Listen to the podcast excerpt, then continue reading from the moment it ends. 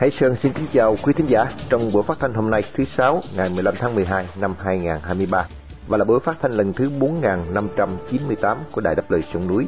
Trong phần tin tức chúng tôi có những tin chính sau đây. Bộ Công an bắt giam bí thư tỉnh ủy Bến Tre. Việt Nam chi hơn 6 tỷ Mỹ Kim để nhập cảng 46 triệu tấn than đá.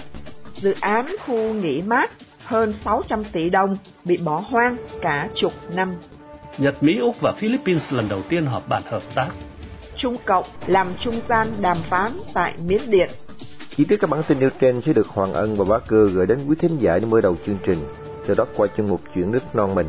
Ngọc Sương sẽ gửi đến quý thính giả bài viết của tác giả Dương Quốc Chính nói về việc do đâu mà xã hội xuống cấp được đăng tải trên báo Tiếng Dân. Giữa chương trình là chuyên mục bàn ngang tán dọc. Tuần này sẽ tán mạng xung quanh câu chuyện giáo dục ở nước ta. Và sau cùng như thường lệ thưa quý vị, chương trình sẽ được kết thúc với bài quan điểm của lực lượng cứu quốc.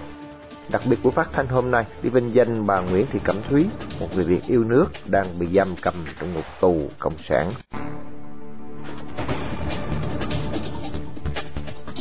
Mở đầu chương trình, mời quý thính giả theo dõi phần tin tức sẽ được Hoàng Ân và bác Cư trình bày sau đây.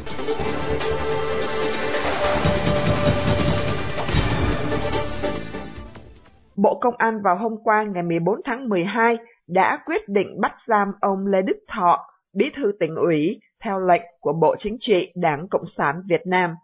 Ngoài việc bắt giam, Bộ Công an còn cho biết là đã ra lệnh khám xét tư gia ông Lê Đức Thọ, 53 tuổi, thường trú tại phường Dịch Vọng, quận Cầu Giấy, Hà Nội, với cáo buộc kê khai không minh bạch tài sản và lạm dụng quyền hạn để trục lợi cá nhân.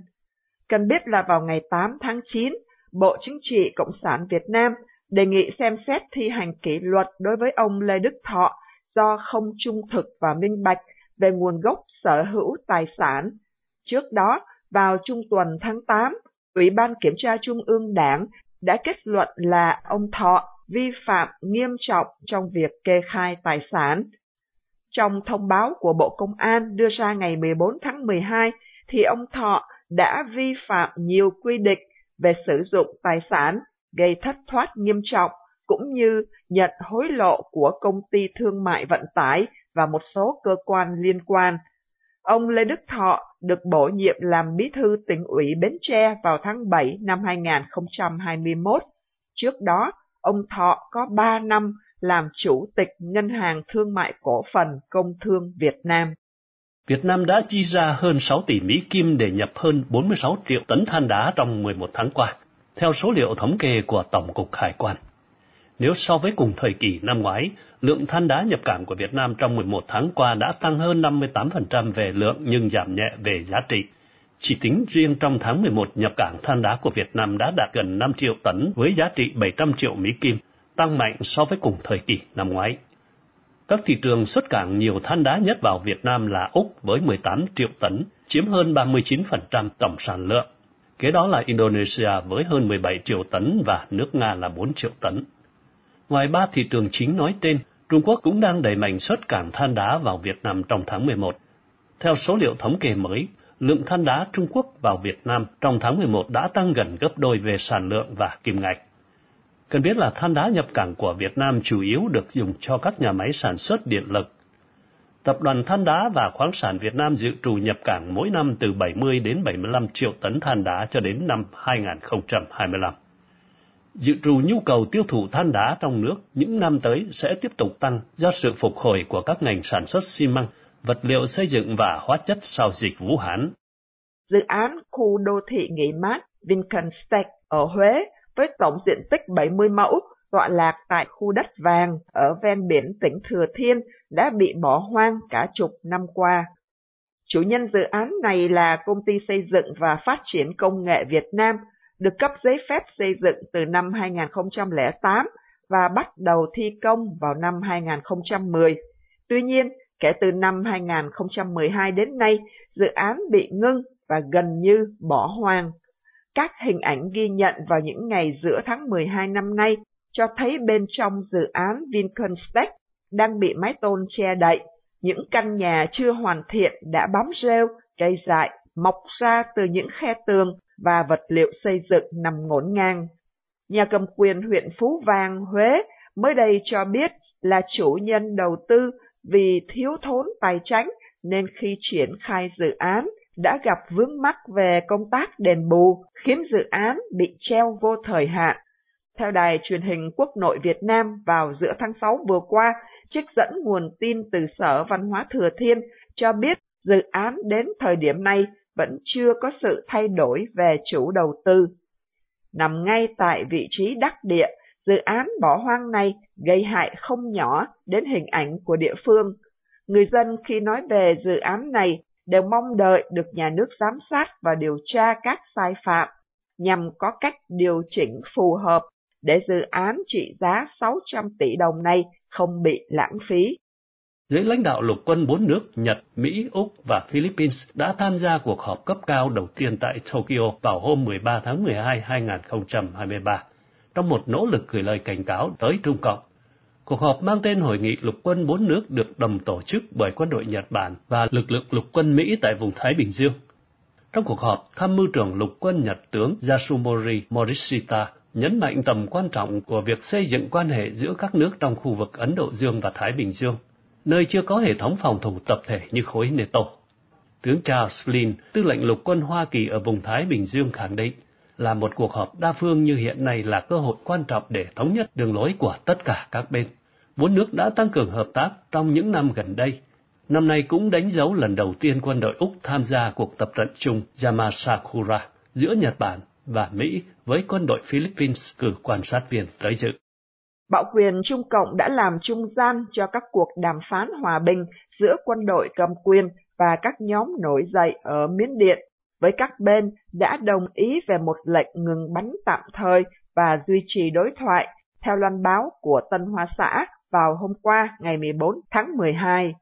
Cần biết là các cuộc giao tranh chủ yếu diễn ra ở tỉnh Shan phía Bắc đã gây lo ngại cho nước láng giềng Trung Cộng. Theo Liên Hiệp Quốc, khoảng 300.000 người Miến Điện đã phải di tản kể từ khi cuộc tấn công của phiến quân bắt đầu vào ngày 27 tháng 10.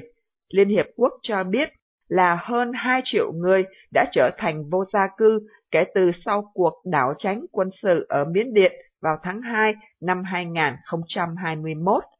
Bộ Ngoại giao Trung Cộng cho biết trong một tuyên bố là các cuộc đàm phán đã được tổ chức tại Trung Cộng trong những ngày qua nhưng không cung cấp thêm chi tiết. Trung Cộng hy vọng các bên liên quan ở Miến Điện sẽ thực hiện các thỏa thuận đã đạt được, kiềm chế tối đa và chủ động xoa dịu tình hình trên thực địa. Quân đội Miến Điện vào hôm thứ Hai cho biết họ đã gặp phiến quân và các bên khác trong cuộc xung đột và một vòng đàm phán khác sẽ diễn ra vào cuối tháng nhưng không nêu chi tiết. Tuy nhiên, vào hôm thứ Tư, Liên minh nổi dậy người thiểu số đã tái khẳng định cam kết đánh bại cái mà họ gọi là chế độ độc tài của Miến Điện và không đề cập đến các cuộc đàm phán hòa bình hoặc ngừng bắn. Bộ Công an bắt giam bí thư tỉnh ủy Bến Tre. Việt Nam chi hơn 6 tỷ Mỹ Kim để nhập cảng 46 triệu tấn than đá. Dự án khu nghỉ mát hơn 600 tỷ đồng bị bỏ hoang cả chục năm. Nhật, Mỹ, Úc và Philippines lần đầu tiên họp bàn hợp tác. Trung Cộng làm trung gian đàm phán tại Miến Điện.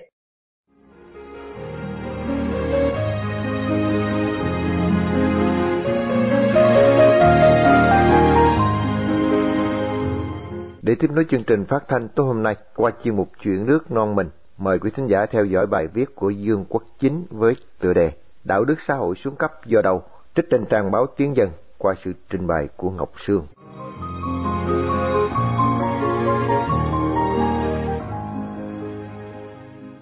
Việc học sinh mất dạy không phải chỉ lỗi của nền giáo dục đâu, mà bọn trẻ con cấp 1, 2 thì gia đình dạy là chính. Nhà trường vẫn là thứ yếu về giáo dục đạo đức. Càng lớp nhỏ thì cô giáo còn có chút vai trò dạy đạo đức, chứ càng lên cao thì càng ít và ở cấp đại học và sau đại học thì hầu như vai trò giáo dục đạo đức là bằng không, thậm chí còn âm. Vì nhiều khi giáo viên dạy sinh viên đúc lót, đổi tình lấy điểm. Mấy vụ học sinh đánh nhau, bắt nạt học đường. Giờ là bắt nạt cả cô giáo, nó thuộc phạm trù đạo đức. Bây giờ vùng quê hay vùng ven, hay các khu vực dân lao động ở nhiều thì càng nát. Vì bố mẹ vất vả, ít học, chẳng có thời gian dạy con, hoặc dạy con mất dạy thêm, thông qua sự mất dạy của chính bố mẹ, do nghề nghiệp tạo ra. Xã hội Việt Nam và Trung Quốc dễ giống nhau ở chỗ vô đạo, không có tôn giáo, và nền tảng đạo đức xuống cấp. Chính ra, thời phong kiến, người ta còn nhiều rào cản đạo đức hơn bây giờ. Bây giờ rào cản răng đe hành vi con người, chủ yếu chỉ còn là pháp luật mà thôi. Nhưng lẽ ra một xã hội văn minh cần có thêm rào cản đạo đức xã hội và tôn giáo nữa thì con người mới có thể giữ được lề thói. Thời phong kiến, người ta còn sự ràng buộc bởi đạo đức nho giáo. Lưu ý là nho giáo không chỉ về quy tắc chính trị mà cả đạo đức. Tất nhiên, đến giờ nhiều cái hữu lậu nhưng vẫn còn nhiều giá trị đạo đức. Ví dụ như răng dạy về quân tử và tiểu nhân, đạo làm vợ, làm chồng, làm con, làm thầy, trò. Ngoài ra thì còn đạo Phật, công giáo, cũng dạy đạo đức rất nhiều, cơ bản cũng hướng thiện. Nông thôn xưa còn có hương ước và lệ làng. Cũng là thứ rào cản đạo đức theo chuẩn mực thôn quê, cũng dựa trên nền tảng nho giáo. Dân, người ta sợ lệ làng hơn cả luật vua, sợ bị làng xóm chê cười, nên cũng không dám làm điều xấu, thất đức. Kiểu gọt đầu bôi vôi, nghe nó hủ lậu thật, nhưng cũng đỡ khoản chịch dạo này kia. Nhưng từ ngày cách mạng thành công, lật đổ cho hết cả các nền tảng nói trên, thì xã hội chỉ còn rào cản bằng điều lệ đảng. Hồi đầu còn có rất ít luật, nghị quyết dùng thay luật, và rơi rớt lại chút ít nề nếp gia phong của một số dòng họ lớn. Nên tạm gọi hồi đó theo cái gọi là nền đạo đức xã hội chủ nghĩa, đạo đức cách mạng. Kiểu mỗi người làm việc bằng hai, thà hy sinh tất cả, chứ nhất định không chịu làm nô lệ. Giáo dân lúc nguy cấp thì lạy Chúa, Phật tử thì mô Phật, còn con người xã hội chủ nghĩa sẽ hô khẩu hiệu gọi tên bác ba lần. Nhưng cái làm đảo lộn giá trị xã hội lớn nhất là tư duy cào bằng. Cào bằng không chỉ về kinh tế, mà cào bằng cả về đạo đức và sự tôn trọng lẫn nhau. Mọi người đều bình đẳng, không có tôn ti trật tự, thời phong kiến nữa. Bằng nông có thể chỉ mặt chửi địa chủ, công nhân, thợ thuyền, buôn bán nhỏ có thể chỉ mặt chửi tư sản, giáo sư, nhân danh sự bình đẳng. Dưới chế độ ta, trí thức còn không bằng cục phân. Lời Lenin và Mao. Rồi chuyện đấu tố thời cải cách ruộng đất mới thực sự đào tận gốc, tróc tận rễ, nền tảng tôn ti cũ. Con cái đấu tố bố mẹ, người làm đấu tố chủ, ân nhân cũ. Giá trị đạo đức cũ bị triệt hạ tận gốc rễ. Bây giờ anh em chém giết nhau để tranh giành đất đai không còn là hiếm còn đốt cả mẹ nữa. Rồi đến khi đổi mới, xã hội trở nên sôi thịt hơn, thì đồng tiền nó bẻ lái hết cả giá trị xã hội, mới sinh ra sự mục nát như bây giờ. Tiền bạc, lợi ích, nó là động lực phát triển của chủ nghĩa tư bản.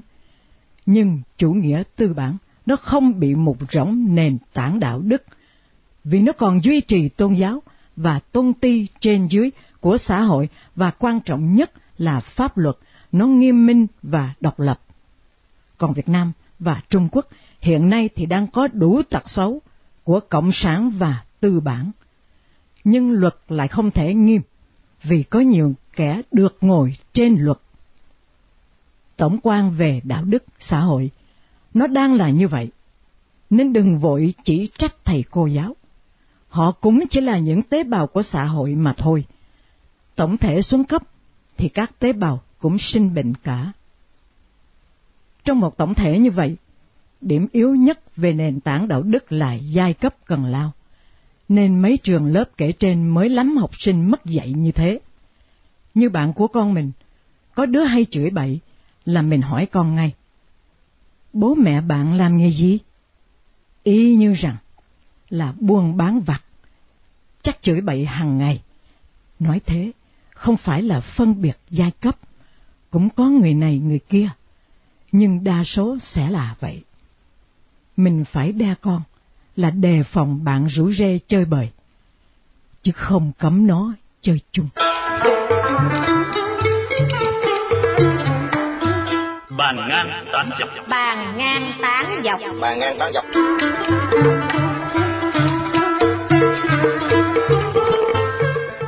Chào chị Mỹ Linh và anh Thái Hòa.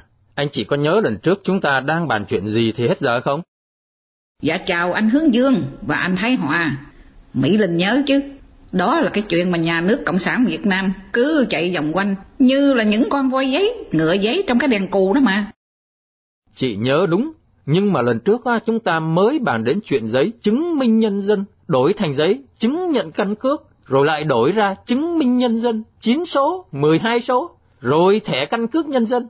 Cuối cùng thì trở về thẻ căn cước như thời Việt Nam Cộng Hòa trước 1975. Đúng rồi, nhưng mà giáo sư Mạc Văn Trang nói tiếp đến cái chuyện mà họ vẫn còn chạy vòng quanh để tìm cái mục tiêu hay là cái định hướng cho nền giáo dục của Việt Nam nữa.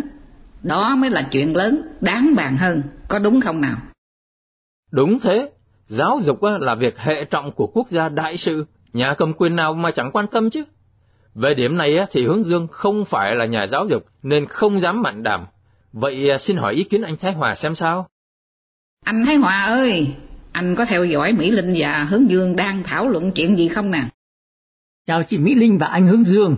Thái Hòa đang nghe hai người thảo luận mà. Về chuyện giáo dục thì đúng như anh Hướng Dương nói, đó là vấn đề quốc gia đại sự. Nhưng trong chế độ Cộng sản Việt Nam thì chuyện giáo dục rất là lôi thôi luộm thuộm. Vì dưới chế độ độc tài Cộng sản, việc giáo dục được chính trị hóa, đảng luôn luôn nắm quyền quyết định, không cho ai đóng góp ý kiến gì hết. Họ chỉ muốn uốn nắn con người theo ý thức hệ Cộng sản để phục vụ cho chế độ thôi. Như vậy có nghĩa là thế hệ đảng viên lớn sanh ra đảng viên Cộng sản tí nhau. Cứ thế mà nối tiếp cho đến khi toàn dân đều là đảng viên Cộng sản cả sao? Kiểu như là sản xuất dây chuyền ở Mỹ vậy hả? Nói nôm na thì đúng là như vậy, nhưng mà con người chứ đâu có phải là cục đất sét mà cứ đưa vào khuôn đúc thành ra những cục gạch mà người ta nói là giống nhau như đúc được chứ.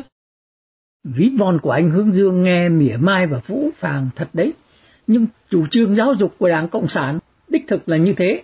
Họ chủ trương phải nắm trọn quyền dạy dỗ đứa bé từ mẫu giáo cho đến khi trưởng thành, như họ đã từng thực hiện mấy chục năm qua rồi. Đó chính là lý do khiến nền giáo dục ở Việt Nam tệ hại đến mức phá sản như ta thấy. Việt Nam với gần 100 triệu dân có đến mấy vạn bằng tiến sĩ, thế mà chưa bao giờ đóng góp được một sáng kiến khoa học nào cho thế giới cả. Buồn cười là ngay cả Bộ Giáo dục họ cũng đổi tên bộ liên tục nhiều lần đấy. Mỹ Linh thấy như thế là không có ổn rồi. Đổi tên sao cho phù hợp với cái mục đích đào tạo ra cái những dụng cụ máy móc sao? Con người sinh ra là đã có tự do và ý chí rồi không thể biến thành công cụ như cái cày hay cái bừa, cái cuốc hay là cái xẻng, hay là con trâu hoặc là con ngựa được Hướng Dương nhớ thời trước đơn giản là Bộ Quốc gia Giáo dục, nhưng sau 1975 có lúc gọi là Bộ Giáo dục, Bộ Đại học và Giáo dục chuyên nghiệp, rồi nhập thành Bộ Giáo dục và Đào tạo. Sau lại đổi thành Viện Chiến lược và Chương trình Giáo dục, rồi Viện Khoa học Giáo dục Việt Nam, Đúng là chạy vòng quanh như cái đèn cù. Đến bao giờ mới chịu dừng đây? Dừng thế nào được khi họ vẫn tự cao tự đại, cho rằng Đảng Cộng sản là đỉnh cao trí tuệ của loài người. Họ cho rằng mọi quyết định của họ đều tuyệt đối đúng, không cần ai góp ý cả, vì bất cứ điều gì ngoài ý của Đảng thì đều xấu, đều dở, đều sai bét hết. Họ còn có thứ tự ái hão khiến họ chủ trương không dùng lại những từ ngữ rất hay, rất đẹp và rất đúng mà chế độ Việt Nam Cộng Hòa đã từng sử dụng trước đây, trước 1975. Giáo sư Mạc Văn Trang nói đó là thứ triết lý giáo dục của Đảng cho quốc gia đấy. Vậy chứ chủ nghĩa Cộng sản Việt Nam luôn dựa vào triết học của Mark Lenin, trong ấy không có triết lý giáo dục hay sao? Câu hỏi của chị Mỹ Linh rất phức tạp, hướng dương chỉ xin gói gọn thế này triết học Mark Lenin gồm khái quát những quy luật chung tự nhiên của xã hội, cung cấp thế giới quan và phương pháp luận nhằm cải tạo thế giới. Triết học ấy mang ba nội dung chính, là chủ nghĩa duy vật biện chứng, phép biện chứng duy vật và chủ nghĩa duy vật sử quan. Do đó, không nhắm xây dựng con người toàn diện như chúng ta quan niệm đâu. À, tức là con người chỉ có cái xác như là con búp bê, hay là cao hơn chút nữa, là như con tinh tỉnh trong sở thú thôi sao? Vậy chứ còn thời Việt Nam Cộng Hòa ở miền Nam đã có cái chủ trương giáo dục như thế nào hả hai anh? Trả lời cho đầy đủ thì rất dài, Thái Hòa chỉ xin tóm gọn thế này. Thời Việt Nam Cộng Hòa thì lấy con người làm gốc, chính sách giáo dục thì nhắm đào tạo con người toàn diện, cả về ba mặt, trí dục, đức dục và thể dục. Mục tiêu của chính sách ấy là dựa vào triết lý giáo dục được tóm gọn trong mấy chữ này là nhân bản, dân tộc và khai phóng. Ngày nay người ta vẫn nhắc tới mấy chữ ấy như một đường hướng giáo dục đúng đắn tiến bộ, nhưng nhà nước Cộng sản Việt Nam thì lại cứ né tránh mấy cái chữ ấy. Như thế mới đúng chứ. Nhân bản là lấy con người làm gốc, con người có địa vị quan trọng nhất trên thế giới này mà, nên phải tôn trọng nhân cách và giá trị của mỗi cá nhân. Còn dân tộc là tôn trọng giá trị đặc thù, các truyền thống tốt đẹp của dân tộc Việt Nam trong mọi sinh hoạt liên hệ tới gia đình, nghề nghiệp và quốc gia, vân vân. Đúng thế không? Hay quá, hay quá. Thế còn khai phóng nghĩa là gì? Anh Hướng Dương nói đúng, còn khai phóng là không bảo thủ mà hướng tới tiến bộ, tôn trọng tinh thần khoa học, tiếp nhận kiến thức khoa học kỹ thuật từ mọi hướng, tiếp nhận tinh thần dân chủ, phát triển xã hội, tinh hoa văn hóa nhân loại để hiện đại hóa quốc gia và xã hội, góp phần phát triển và hợp tác quốc tế, tích cực đóng góp vào sự phát triển chung của nhân loại. Thật là tuyệt vời. Thế sao nhà nước Cộng sản Việt Nam lại không chịu áp dụng như vậy chứ? Nếu mà chúng nó áp dụng á, thì chúng ta đã không có chuyện để bàn luận hôm nay. Nhưng thôi, chuyện còn dài, lần sau nó tiếp đi các anh chị ạ. Trước khi kết thúc, Thái Hòa xin thay mặt cả nhóm kính chào tạm biệt quý thính giả. Đài phát thanh đáp lời sông núi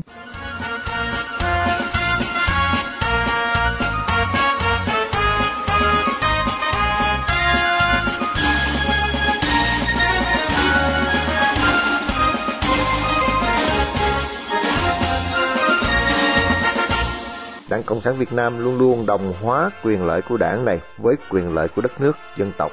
Chuyến thăm Việt Nam vừa qua của tay trùm Cộng sản Trung Quốc Tập Cận Bình đã một lần nữa cho thấy sự đồng hóa lộ liễu này. Mời quý thính giả theo dõi bài quan điểm của lực lượng cứu quốc về sự kiện này với tựa đề Mùa xuân của Đảng Cộng sản Việt Nam không phải là mùa xuân của dân tộc Việt. Sẽ được Hải Nguyên trình bày để kết thúc chương trình phát thanh tối hôm nay.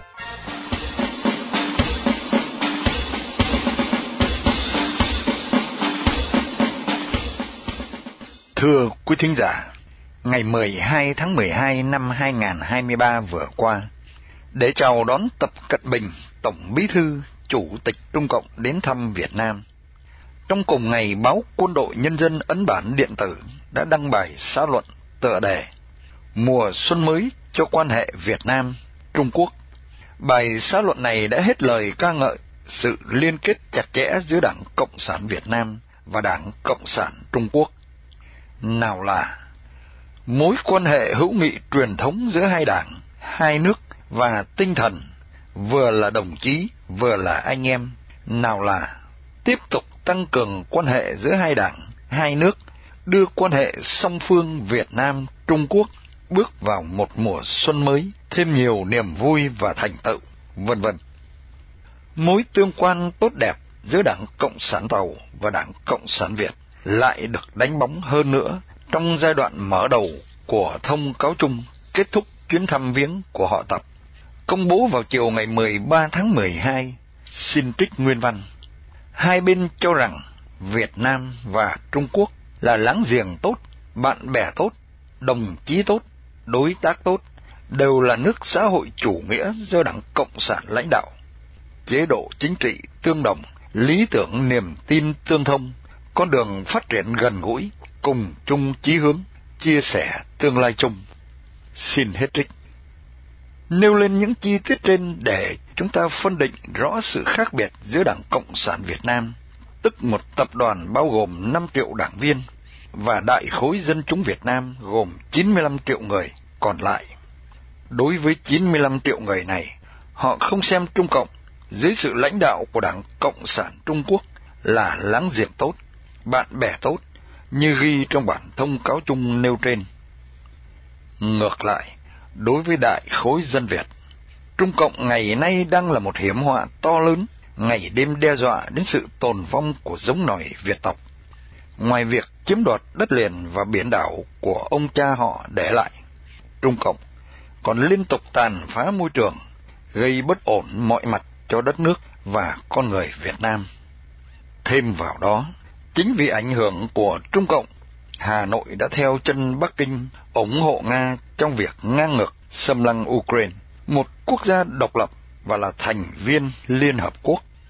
Và gần đây nhất, qua bản thông cáo chung vừa công bố, Cộng sản Việt Nam sẵn sàng ủng hộ nếu Trung Cộng dùng vũ lực chiếm đóng Đài Loan. Những hành động xuẩn động này của Đảng Cộng sản Việt Nam đã khiến cho không ít dân chúng thế giới xem nhân dân Việt Nam là một dân tộc man rợ, hiếu chiến vì họ đã đồng hóa tập đoàn thống trị Cộng sản Việt Nam với dân chúng Việt Nam. Và quan trọng hơn nữa, chính Trung Cộng là thế lực đã chống lưng cho tập đoàn Cộng sản Việt Nam, duy trì ngôi vị lãnh đạo độc tôn và vĩnh viễn đất nước Việt Nam. Nếu không có sự chống lưng của Trung Cộng, thì ngôi vị thống trị này của Đảng Cộng sản Việt Nam đã bị vỡ vụn ngay sau khi khối Cộng sản Đông Âu tan rã vào năm 1989, cũng như sự sụp đổ của chế độ Xô Viết tại Nga vào những năm đầu thập niên 90 của thế kỷ trước. Sự kiện những tay chóp bu Đảng Cộng sản Việt Nam gồm Nguyễn Văn Linh, Đỗ Mười, Phạm Văn Đồng đã vội vã bay qua tàu dự hội nghị Thành Đô với Giang Trạch Dân, Tổng Bí Thư và Lý Bằng, Thủ tướng Cộng sản Trung Quốc vào đầu tháng 9 năm 1990 đã chứng minh rõ ràng sự quỵ lụy để tồn tại của Cộng sản Việt Nam. Cũng cần nói thêm rằng, chuyến thăm Việt Nam lần này của Tập Cận Bình chẳng những đã giúp Đảng Cộng sản Việt Nam chứng tỏ sự trung thành với đàn anh phương Bắc, mà nó còn tạo điều kiện cho Hà Nội đòi hỏi thêm sự nhượng bộ của Hoa Thạch Đốn. Thật vậy, qua chuyến đi này, Tập đoàn Cộng sản Việt Nam đã chứng tỏ với Hoa Kỳ rằng nếu Hoa Kỳ muốn được sự cộng tác của Việt Nam để ngăn chặn sự bành trướng của Trung Cộng ở Biển Đông, thì chẳng những phải gia tăng sự trợ giúp về mặt kinh tế, mà đồng thời phải nhắm mắt làm ngơ trước những vi phạm về lĩnh vực nhân quyền của Cộng sản Việt Nam. Phân định rõ rệt như vậy, để thấy rằng quyền lợi của Đảng Cộng sản Việt Nam và quyền lợi của đại khối dân chúng Việt Nam hoàn toàn trái ngược. Cho nên, nếu việc Tập Cận Bình qua Việt Nam được Đảng Cộng sản Việt Nam xưng tụng như một diễn biến tạo nên mùa xuân mới cho quan hệ Việt-Trung, thì đây chỉ là mùa xuân cho Tập đoàn Đảng Cộng sản Việt Nam. Còn đối với đại khối dân tộc, chuyến đi này chỉ reo rắc thêm tai họa cho nhân dân Việt Nam mà thôi. Xin cảm ơn quý thính giả đã theo dõi bài quan điểm của chúng tôi.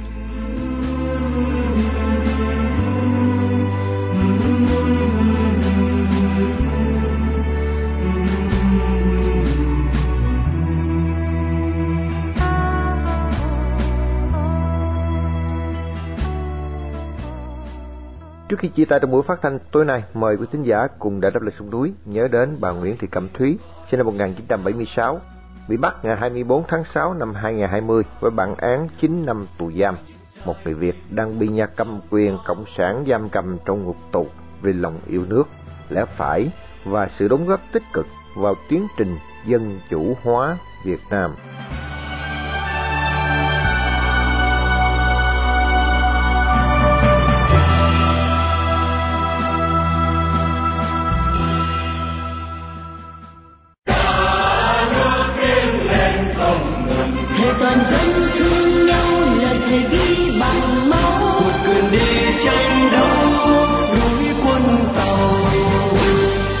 Chương trình phát thanh đáp lời sông núi hôm nay đến đây là chấm dứt. Hẹn gặp lại quý khán giả trong chương trình tối mai vào lúc 7 giờ 30.